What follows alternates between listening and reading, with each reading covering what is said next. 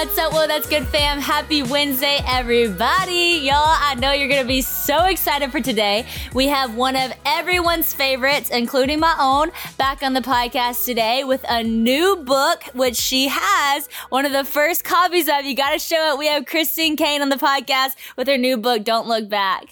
Hey, Sadie, I am so pumped to be on here with you. I'm so pumped. You got it. Can you give everybody the peek oh, of the book? Okay. Here, okay. You're getting like the oh, first, yes. first look. I know. It there is it looking is. good. It looks so good, which this podcast will come out, I think, right as the book comes out. So yeah. maybe people will have seen it by this point, but so excited for the book and just so excited to be talking to you here. We were just talking before we pressed record and I'm like, what's new in your life? And as always, every time you ask Christine Caine what's new in her life, it's like, oh, I just got back from five countries and oh, it's like so cool. So you guys have been on the go-go. Yeah, we have. And also my eldest, Catherine, she turned twenty-one and she's studying in London at the moment. So part of this trip is we got to stop in London. Uh, Sophia Sweet. Came, our youngest, and we had a great twenty-first for her as well. And then, so of fun. course, did all the other stuff that we do in Greece and Bulgaria and Israel and France and Ukraine and Poland. So it was awesome. It's awesome. I know. I told her before, I said, okay, so our next plan in life is to stop what we're doing and follow y'all for a little while and just learn from y'all how you do all the things you do with two girls. And uh, oh, now, you know, they're older and they've yeah. graduated. One's in college, but how you did it so well. Like, I just learned so much from you and it's so fun. And so uh, I'll have to get all that advice later. Um, we have a lot to talk about, but also I have to just say, I am so excited that I have finally found a way to get the Caine family to come to Louisiana this summer. We are so excited that you're coming for conference. I am fired up. What you're doing with the young women, Sadie, it gives me so much joy. And um, to get to pour into them, are you kidding me? I mean, this is what I live for at the end oh, of the day. So stoked. It's awesome. I remember a conversation we had a couple of years ago where I said, you need to come to Louisiana. And you were like, well, aren't there like bugs there that are like yes. attack you? And I was just and like, alligators and, and all alligators. Those things. So I'm like, hey, if you can go to the Ukraine and Greece and all the places you go, you can come to Louisiana and uh, brave some bugs. Well, you know, Louisiana is my husband's favorite state in all of North America. So oh, that's um, awesome. He's looking forward to coming. And him and Christian, I think, are not going to be hanging out at the women's conference as much as oh, they're no. going to be doing boy things. Trust me, Christian already has an itinerary for them because they formed a little bromance when we so we randomly ran into Nick and Chris in Copenhagen, which we were both at a the same event in Norway. We all flew to Copenhagen uh, like not together, and we found out we're all there and she's there with their kids. We have Honey with us, and so we decided to meet up for dinner. And then I don't even know whose idea it was. I think it was Nick's, and Nick was like talking to Christian and my brother-in-law Jacob. He's like, we should totally go jump in the ocean tonight at midnight. And the ocean there is freezing. And Nick comes and picks them up and midnight they go jump in the ocean in their underwear. I'm like, what is y'all's life? No, what is y'all's friendship? I do want to say, since we're on the public record, I was asleep in my hotel room and the girls were asleep. Me too. I'm like, you, y'all do what you want to do. Yeah, we were like, yeah, y'all can do that. I'm not yeah. participating. So I, I can't wait for y'all to be here. Um, also, before we get into the book, I just thought this was really cool because I saw you at Passion, I saw you at I F, but we haven't talked about um, the Asbury revival and just some of the stuff that's been happening around the country. And I when I saw that happen, I could not stop thinking about your message at Passion where you talked about learning to linger. And um, I wanted to ask you about that in reference to just the revivals that had taken place based off of what you said. How much of that do you feel like really was um, from the posture of lingering in the presence yeah. of God? Because I thought that was a really cool display of what you said. Totally. And, you know, Sadie, the year before, so twenty twenty-two, I started to see snippets of this all around the world. And, wow. um, you know, there, there's so many things happening, I understand, but I would like, you know, put on social media, I, I'd be in all these random countries and go, there's something happening. People are lingering in the presence of God. It seems like something is stirring, and people are like, Chris, you're just an optimist, you know, like um, things are just like all going downhill. I'm like, no, I think God is really starting to meet with people in a very palpable and tangible way. That's what made me, I think, preach that sermon at Passion. It was like, you're, wow. um, I've been around thirty-five years ministering, especially to college students and students. That's been a big part of my ministry for the whole thirty-five yeah. years. And I know in my own life, I've been blessed to see Uh, revivals in my lifetime, truly from mm. Australia and different pockets around the world.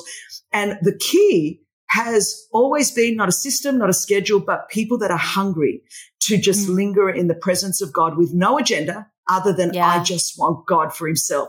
So at Passion, it seemed like everyone so resonated. And in a way, all of us preached a version of a message like that. Basically, we were saying nothing else matters.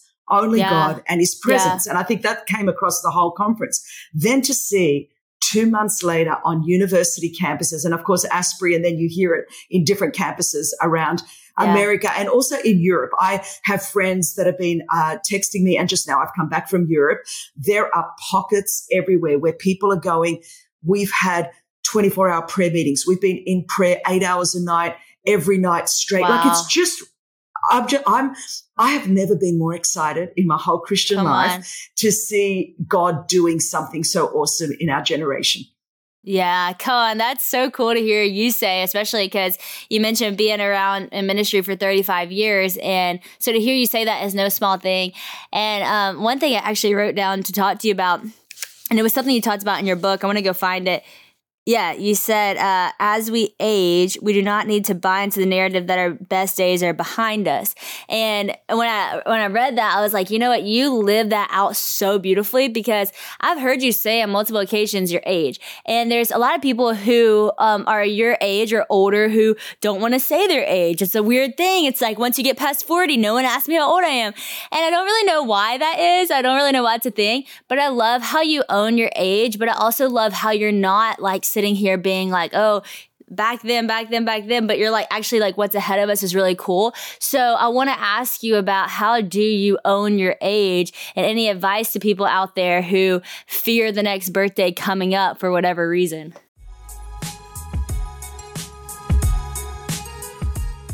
Spring is a great time to start something new, right? So whether it's cleaning or a new hobby or a new audiobook, a good story is always a great way to start a new journey, and Audible has all that you need. I come from a family of great storytellers, so I know Audible is the home of storytelling, which is where I want to be. Audible lets you enjoy all your favorite audio entertainment together in one app. There's always something new to discover, or you can rediscover some of your old favorites. Audible has an incredible selection of audiobooks from every genre, like bestsellers, new releases, memoirs, mysteries and thrillers, business, and more. It is the destination for mind-blowing entertainment, with selections of mystery and thrillers that will keep your heart racing. And with Next Listen recommendations, there's always something irresistible at your fingertips. Plus, members get full access to a huge and growing selection of included audiobooks and Audible originals, and even podcasts like Well, That's Good. So you can download them or stream them anytime, anywhere. Audible members can also pick one title each month to keep from the entire catalog, which is some serious benefits, y'all. The newly included selection of titles makes your Audible membership even more valuable and gives you the chance to discover your next favorite thing. With thousands of titles available, you're definitely going to find something that you love, all in one convenient app. So I know some of you are into, you know, thrillers, crime, mystery. And I got to be honest, that's not really been my thing. So I told Bella, okay, Bella, tell me what I could like listen to that wouldn't scare me, but I would like be into it. And she told me about this title called The Last Thing He Told Me by Laura Dave. And so I started it, and John Luke loved it too. And so I'm just now on the cusp of it. And y'all, let me tell you, it is very entertaining. You do want to listen to see what happened next. So if y'all are into that, Audible is a great place to find those too. New members can try Audible now for free for thirty days. Visit audible.com slash Woe, or just text Woe to five hundred five hundred. That's Audible, A U D I B L E dot com slash Woe, or text Woe to five hundred five hundred to try Audible for free for thirty days.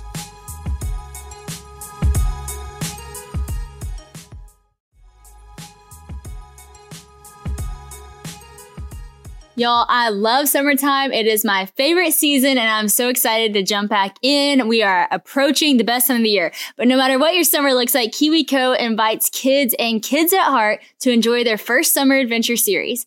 Kids can receive six hands-on science and art project kits over six weeks, no matter what their age is, with enriching activities that accompany each project.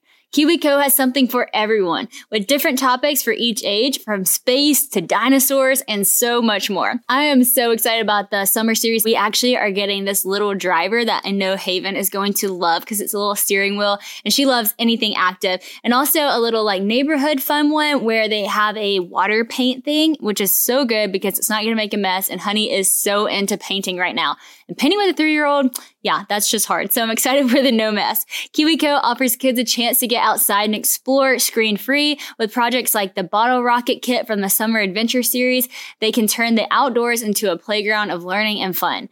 Every Summer Adventure series with KiwiCo is a personalized experience that includes real engineering, science, and art projects. And you'll be impressed with how high quality all the materials are. Everything we've gotten from KiwiCo has been absolutely amazing and such high quality. I know sometimes it can be hard to find creative, engaging ways to keep your kids away from the screens and just having fun, but KiwiCo does the legwork for you so you can focus on spending fun and quality time tackling projects together. The KiwiCo Summer Adventure series is personalized to your family and can be received all at once or or weekly for six weeks, depending on your schedule. If you like it all at once, that's great, or space it out a little bit.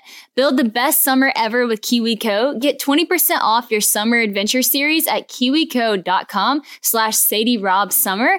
That's twenty percent off your Summer Adventure at KiwiCo, K-I-W-I-C-O dot com slash Sadie Rob Summer.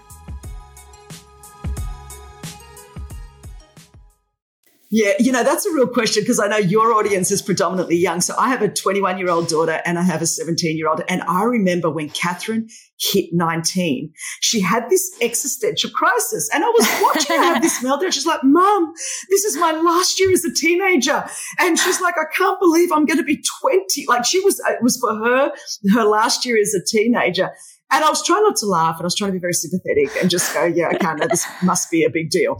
And uh, but here is the deal. I'm going, Catherine, it just gets better. Number one, I'm going to be fifty-seven in September. People go, why do you say your age? I'm like, honey, at my age, I'm glad for every day. There are people that never even, you know, my dad never made it to fifty-seven. My dad died wow. at fifty-two. So I'm like, wow. Are you kidding me? I've already lived five years longer than my dad did. So wow. I, I remember when I lost my dad, I was nineteen mm. when my dad died. And wow. my dad died when he was fifty-two. And I remember thinking even then, every day that I live beyond fifty-two, I'm going to be so thankful to God for that. So why, number one, would wow. I complain?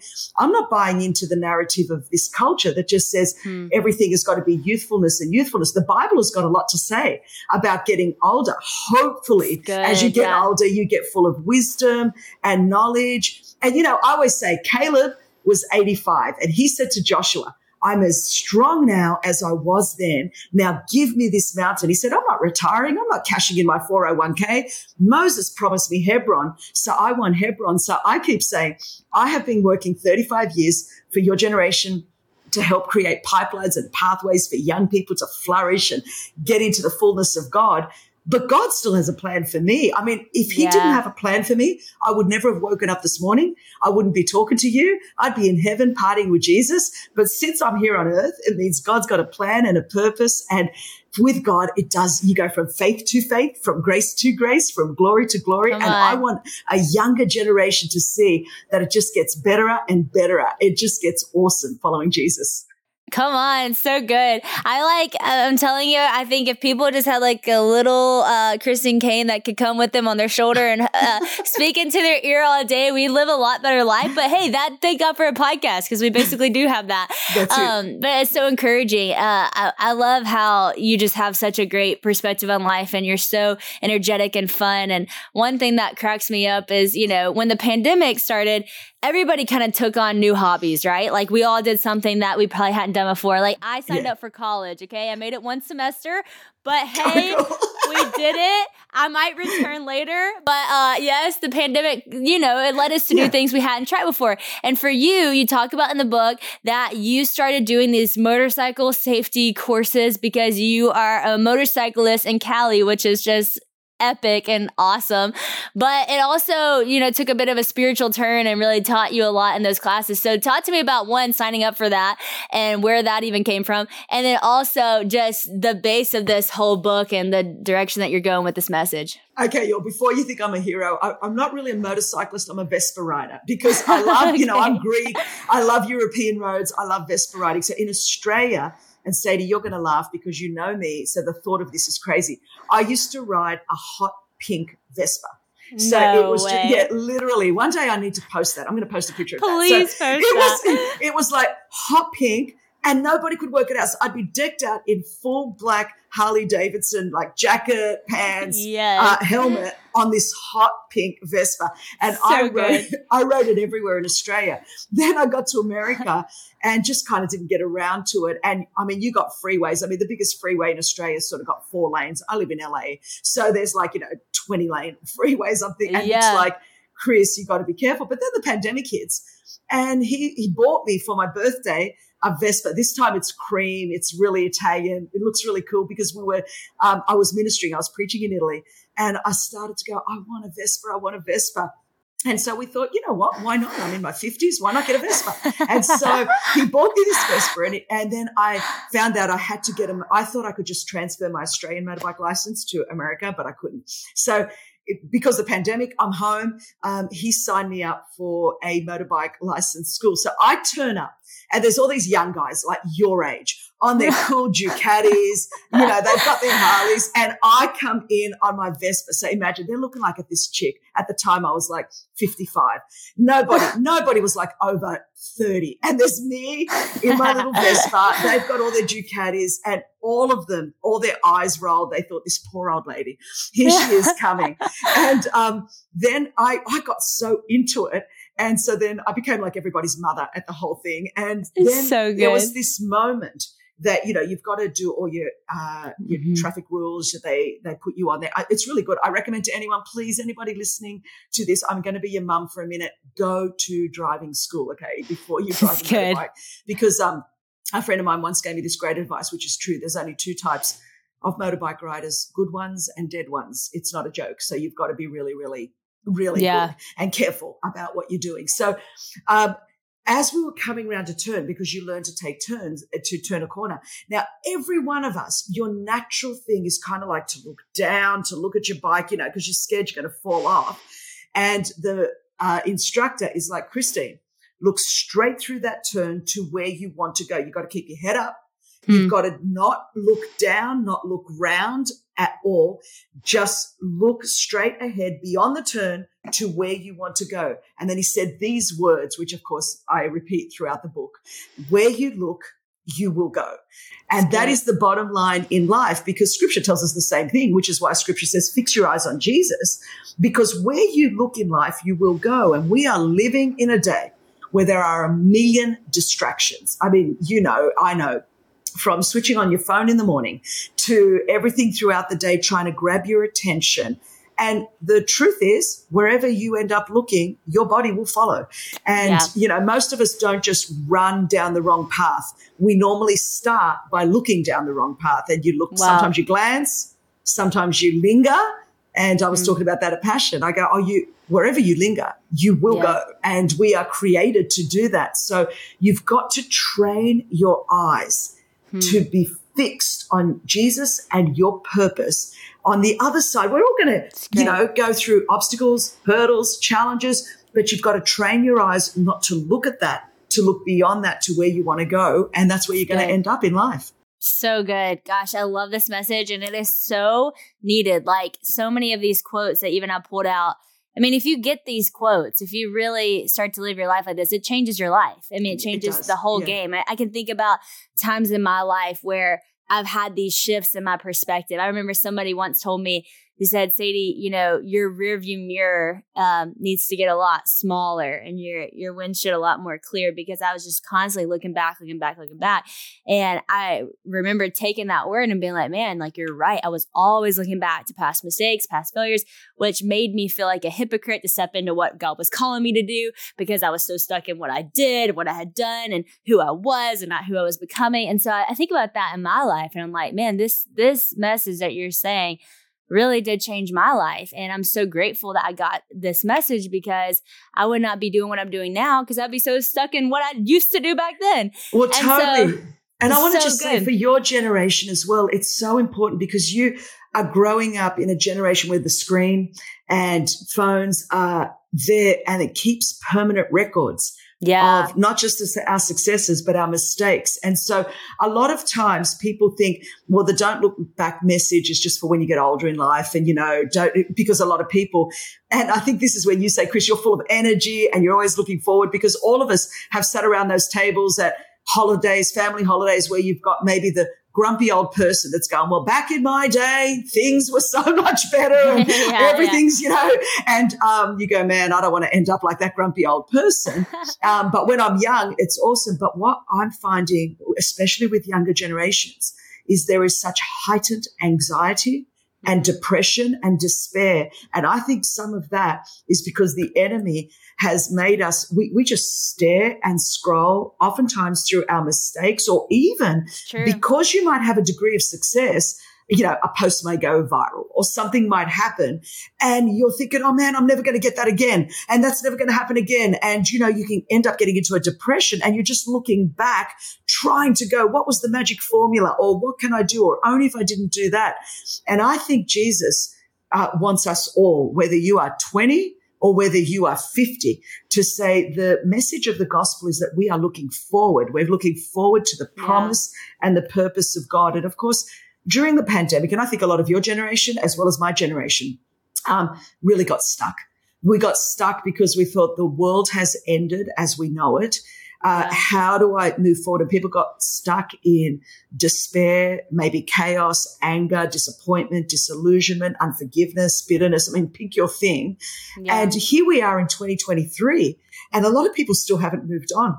And that's really where this message came out of, because I would travel the world and I would hear people constantly, no matter what, well, either they'd say, you know, well, before the pandemic, or my life before, or before I yeah. made that mistake, or before I failed in that thing, or before yeah.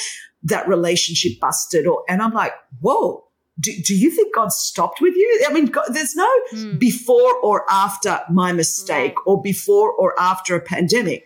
There's a before or after Jesus rose from the dead. That's it. Come on. So it's before Jesus came or after he rose from the dead. So I'm like, y'all, that's it. There's a brand new start right. for all of us. So don't be thinking, man, if I just didn't make that mistake, if I just didn't fail, if I just didn't, yeah. you know, blow at that time.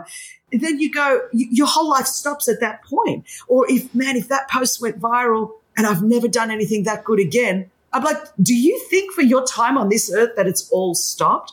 And, of yeah. course, you know, it's all wrapped around Lot's wife, who who turned into a pillar of salt because she looked back. You know, the mm. angel of the Lord said to her, don't look back. The world as you knew it, and, of course, that was Sodom and Gomorrah, is burning up. It's burning down.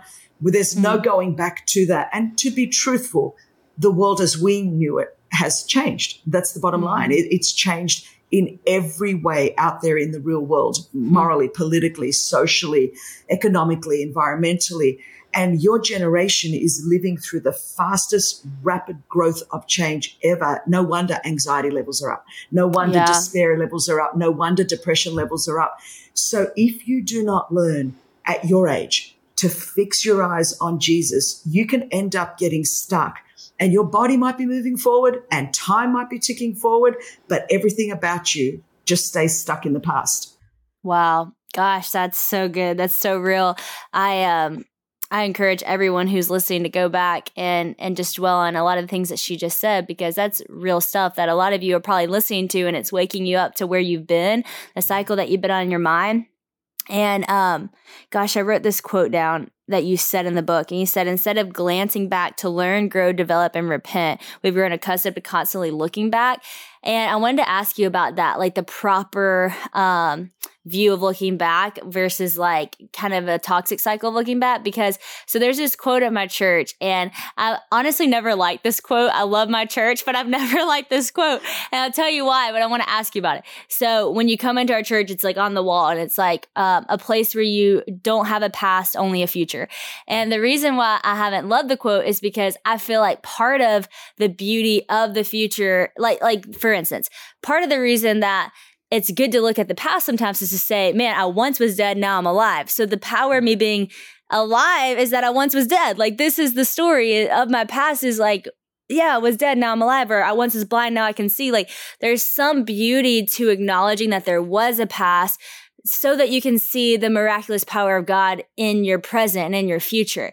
But then there's a danger of getting like stuck in the past of, you know, just constantly living there, viewing your sake. So I love how you say, like, instead of glancing, we grow accustomed to looking. And so is there an appropriate view to have of your past to hold on to for um, almost like a humility way? Or do you feel like it is one of those things where you really just got to get past it? We're, we're going to the future. We're in the present. Because that's just something that I always see that quote and I'm like, I don't know if I like that, but when yeah. you talk, I'm like, I love this.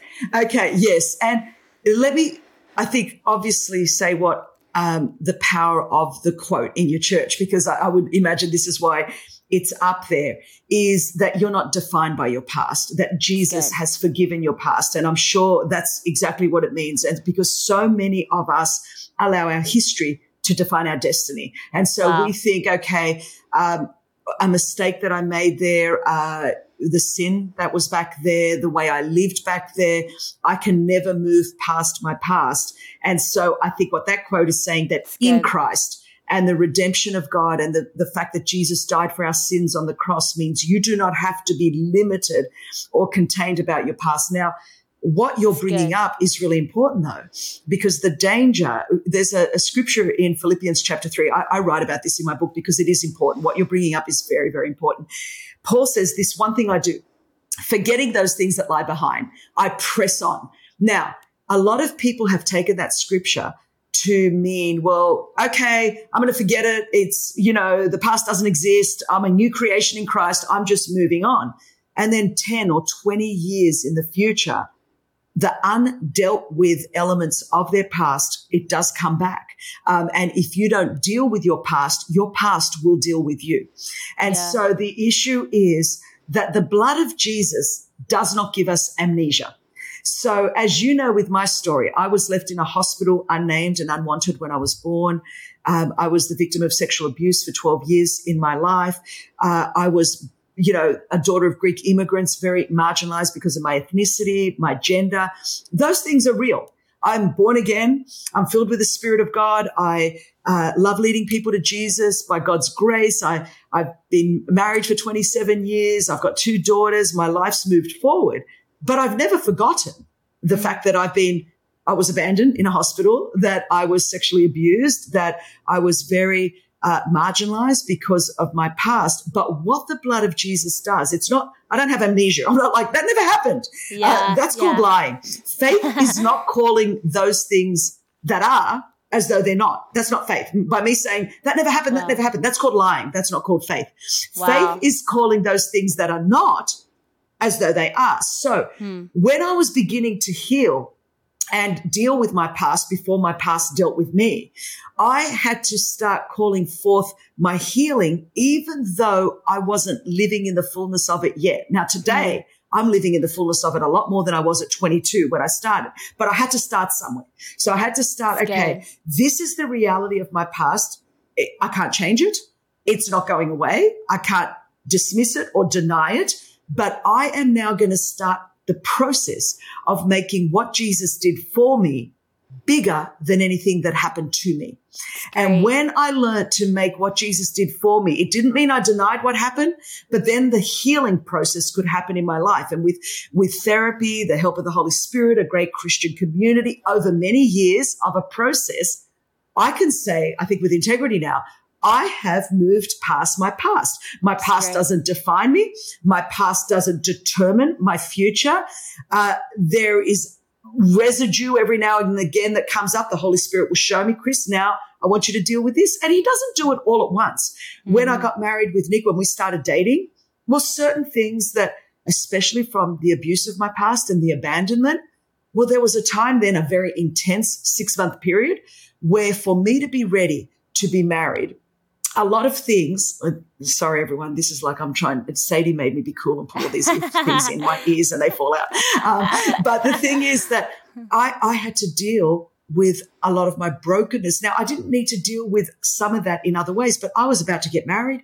I was about to enter a very intimate relationship. So, of course, those areas of intimacy that had been broken in my yeah, life yeah. as a child and then in my teenage years, well, then now because I was going to get married, either I was going to deal with my past or my past was going to deal with me. And what I mean by that is if I did not allow the Holy Spirit to come in, get some therapy and begin to really deal with it, I would have made Nick pay for something he never did to me because wow. it would have come out in my brokenness. And so in that time, there was a deep, intense, now you couldn't live like this all the time, but the Holy Spirit had to do a very deep, it was painful, it was so hard. Thank mm-hmm. God for a man that was willing to walk through that with me. But because of that, twenty-seven years later, we've got, a, by God's grace, a flourishing marriage. Well, then when I got pregnant with Catherine, man, a whole lot of new stuff came up from my past. I was in ministry, I was doing everything. Now, I didn't need to deal with some of that, but then the Holy Spirit was like, okay, Christine,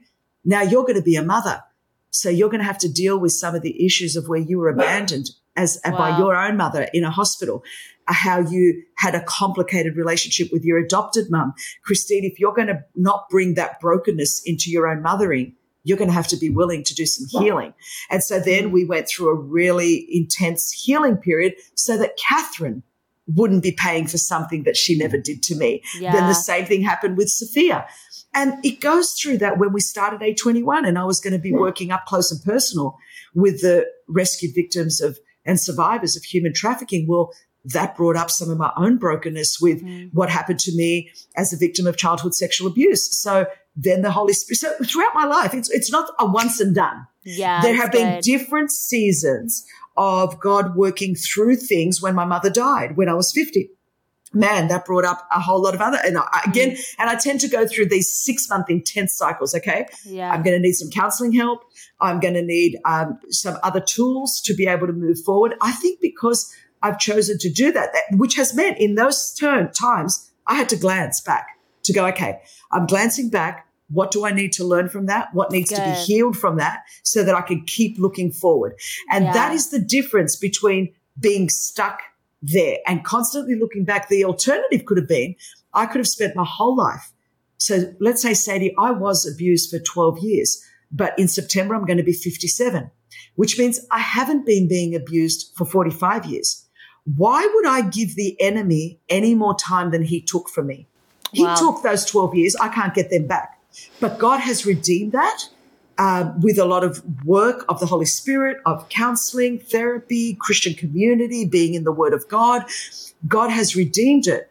But if I just kept looking back, and that was the entire identity I had for the whole of my life, I would have given him fifty-seven years, not just twelve years. But Jesus, as I made what Jesus did for me on the cross yeah. bigger than what they did to me all of those years, mm-hmm. then I have found freedom and wholeness and the ability to keep mm. moving forward. And that's the difference between looking back and glancing back. It's that's great. The difference between denying and sweeping under the carpet and going, oh, it didn't happen. It did happen. There were yeah. consequences. There was residue. Yeah. But I am part of the body of believers that believes that Jesus can restore. Jesus does redeem. It's great. There is a life beyond your past. And I could live in the full. This was God's plan for my life, that mm. uh, by his grace, I'd marry Nick, I'd raise two great daughters, that we would have A twenty-one, equip and empower, that I would do what I do around the world. Now, if I just kept looking back when I, uh, you know, about, and my whole identity was in what happened to me, yeah. then I would never have fulfilled that purpose, not because I couldn't, but because I wouldn't, because I kept yeah. looking back. That's true. Not because you couldn't, because you wouldn't. That is so yeah. true. Gosh, everything you just said is so good. And exactly why I wanted to ask that question and bring that up is because, and, you know, I'm not really one to nitpick things or, you know, it, I'll look at a quote, and even if I don't love it, yeah. I'm just like, oh, that's good, and you know, I get it. But I wanted to bring that up because I do yeah. think that some people hear things like that or read things like that, and they're like, okay, like don't think about it, don't don't look back, don't look back. But it's like they've never dealt with it, and there, yeah. there are real life things that oh, you yeah. need to deal with. And I love how you said like you have to take these the time to go through six months at times to go through the counseling, have the conversations, let the Holy Spirit move. And I can think the same thing in my life. I mean, it'll be months where it's like, okay, we need to take some time yeah. on this, like yeah. time out, hold on, totally. Let's work on this. Now move forward and, and yes. be healed from it. And yes, be redeemed from it and all those things. So I love you, you explained that in the best way. And I love how you talked about also like you can get your identity wrapped up in your past and your brokenness. But I think in the same sense, you know, we kind of talked about this with the old grandpa being like, oh, back in my day, everything was great. But totally. I think like also sometimes we do that even as twenty-five year olds where we go, you know, back in high school, I was totally. Crushing it. You know, back in college, I was in the sorority or I was popular. Yeah. I was the star athlete. I was this, I was that. And we get our identities wrapped up in the past. And I just wonder, like, how do you not get stuck in who you used to be whenever who you used to be might seem um, better in a sense yeah. than maybe who you are now? Because I think it's really inspiring watching you for me because you're so much further ahead of me, doing so much of things that I, I want to do in ministry, reaching people, touching people, all these things. And I'm like, it's cool to see you go the distance and continue to see God as a God who's going to do more. And I think that sometimes like the enemy will lie to you, like, oh, you've already done it, or the that you've already had yeah. like the highest peak, like what's next or whatever. And uh, I feel like a lot of people feel that way, even at a young age in their twenties, looking back oh, yeah. at college and high school and the glory days, if you will. Yeah, I'm so glad you said that because the truth is I've been to so many parties where people, say even my age, are talking about what they did in college. You know, when I played football or, you know, I was on the yeah. volleyball team and I'm like, you'll probably need to work out a bit right now. But anyway, you know, you're just kind of, um, but you could be doing that at twenty-five or twenty-six because sometimes uh, my kids will have friends over and if they've got older siblings, truly, they're like sitting around at the parties, like, you know, having a beer or whatever. And they're talking about their high school game. I'm like, honey, that was like seven years ago. You know, what yeah. has nothing else happened in the last seven years? I think in my own life, I've just made a decision. No matter what accomplishments I have, I celebrate them.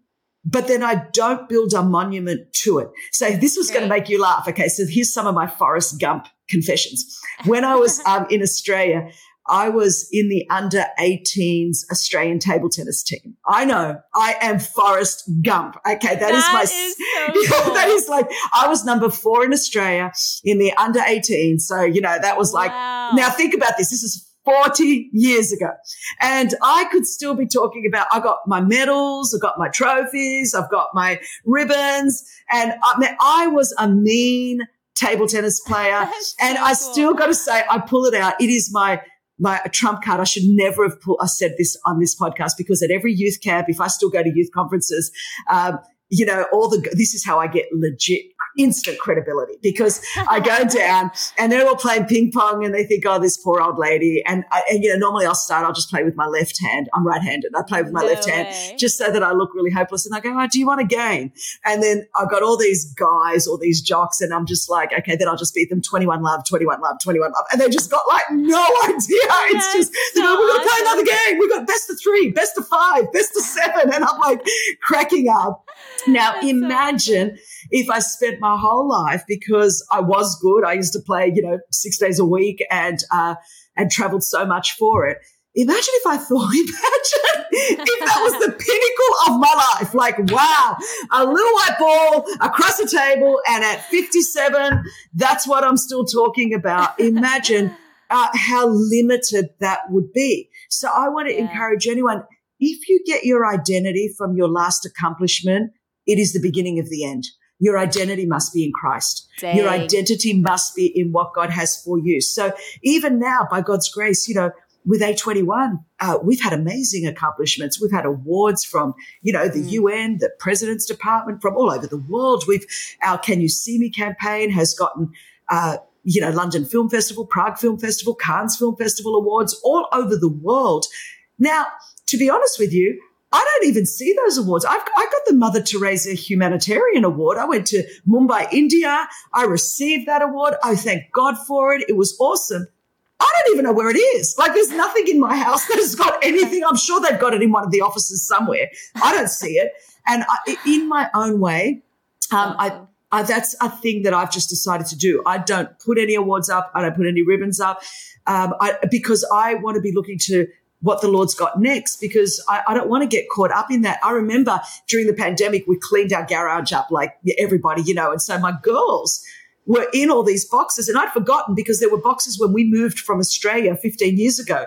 I hadn't opened, and the kids are opening them, and that's where they pulled out all of my awards. They're like, Mom, did you play table tennis? Mom, did, and they're like pulling out all of these awards from, and I started laughing uh, because some of them they pulled out. Now you've got to imagine these trophies were like forty years old. They'd come across the world. So they're like broke in their hands. And I thought that's, that's, awesome. That's what the Lord thinks about it, man. It's just like broke. And, that's and then, awesome. I, but I'll never forget, Catherine said to me, Mom, I'm so happy and so glad and grateful that you never said anything about this, because neither of my girls are athletic. They're really good with um I like Catherine's like, you know, the head of her sorority, she loves all that life. She's like the, the, that and Sophia loves to read. Awesome. You know, my Soph, she's like so quirky, she loves to read, and um she's into music, and but they're not athletic.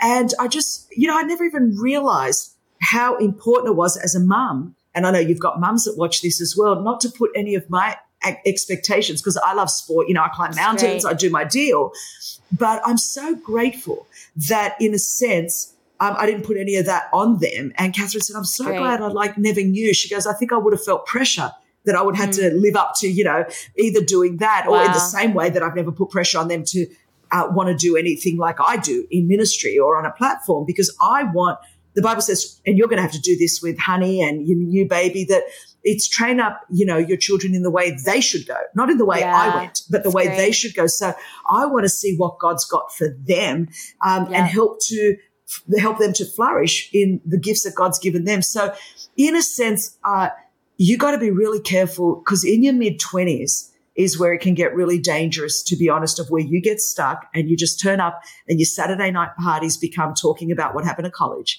and talking yeah. about who's ended up. And then you suddenly get to thirty and forty and you've done nothing new and you're still talking about what happened at college.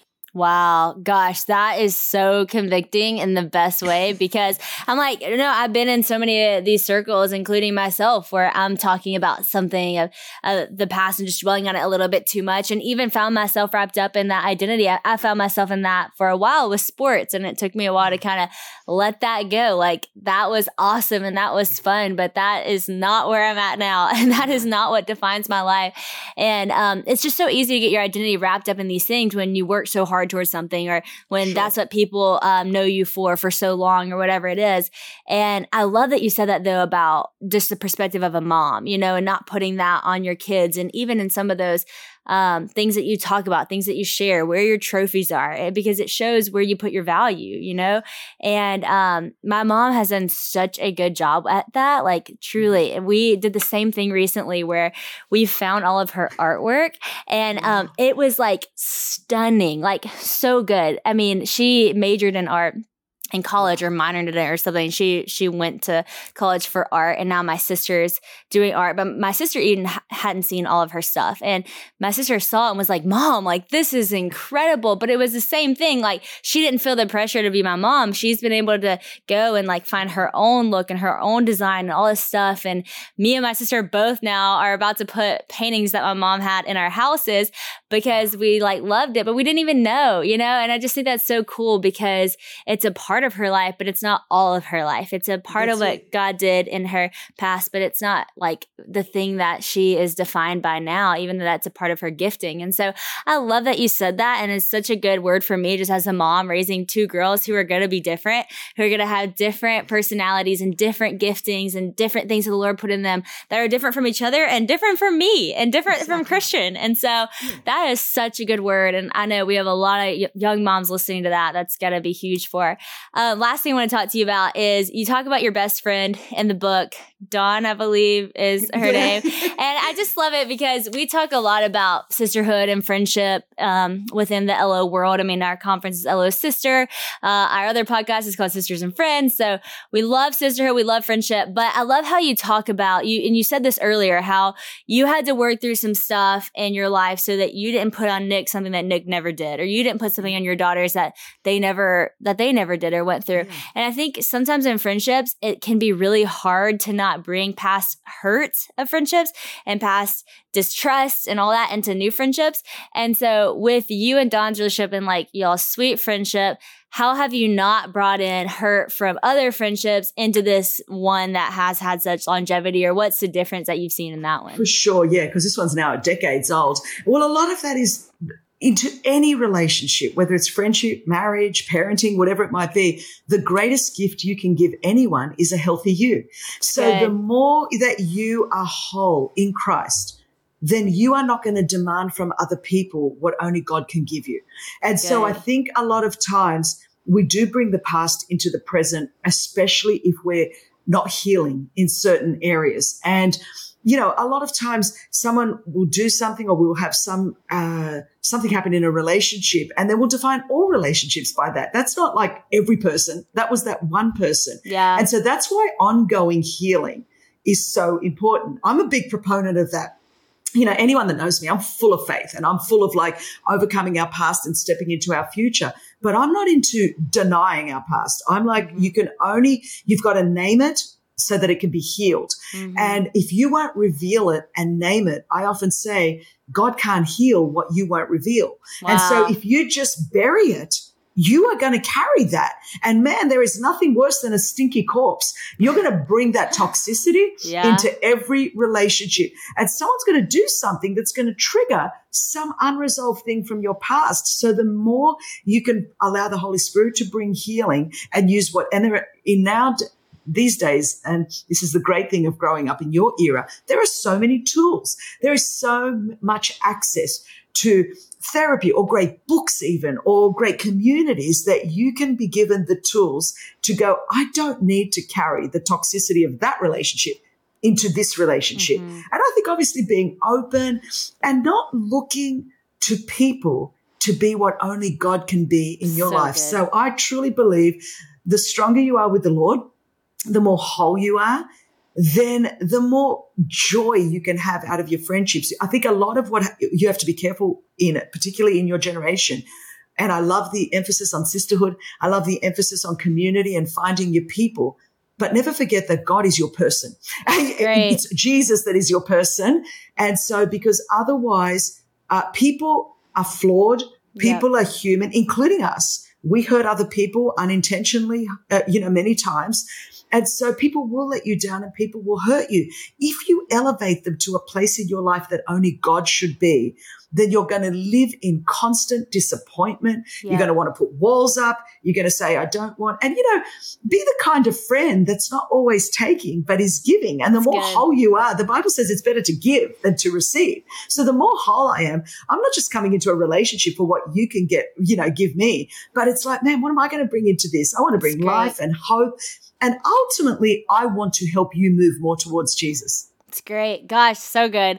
Chris, your advice is so good. And I love, like I mentioned, I love talking to you because every time I talk to you, I feel personally so inspired. It's these kind of podcasts that I forget I'm supposed to be hosting and I just start listening and then I'm like, oh shoot. I'm like, I'm supposed to ask a follow-up question because I'm, I'm personally just being impacted so much. And that's because I look up to you so much. And so thank you for being the real deal. Thank you for continuing to write awesome books that inspire so many people, showing up to podcasts, showing up all over the world to just, uh, man, preach the gospel and bring people closer to Jesus. You're awesome. I love your family. And thanks again for being on the Well, That's Good podcast. Well, thank you. And you know how much I love you. I thank God for you. And you give me great hope for this generation and for my daughters. Like, thank God for you. Oh, it's so sweet. Well, I love them. And I'm excited to see y'all soon. We'll be there. I love awesome. You, girl.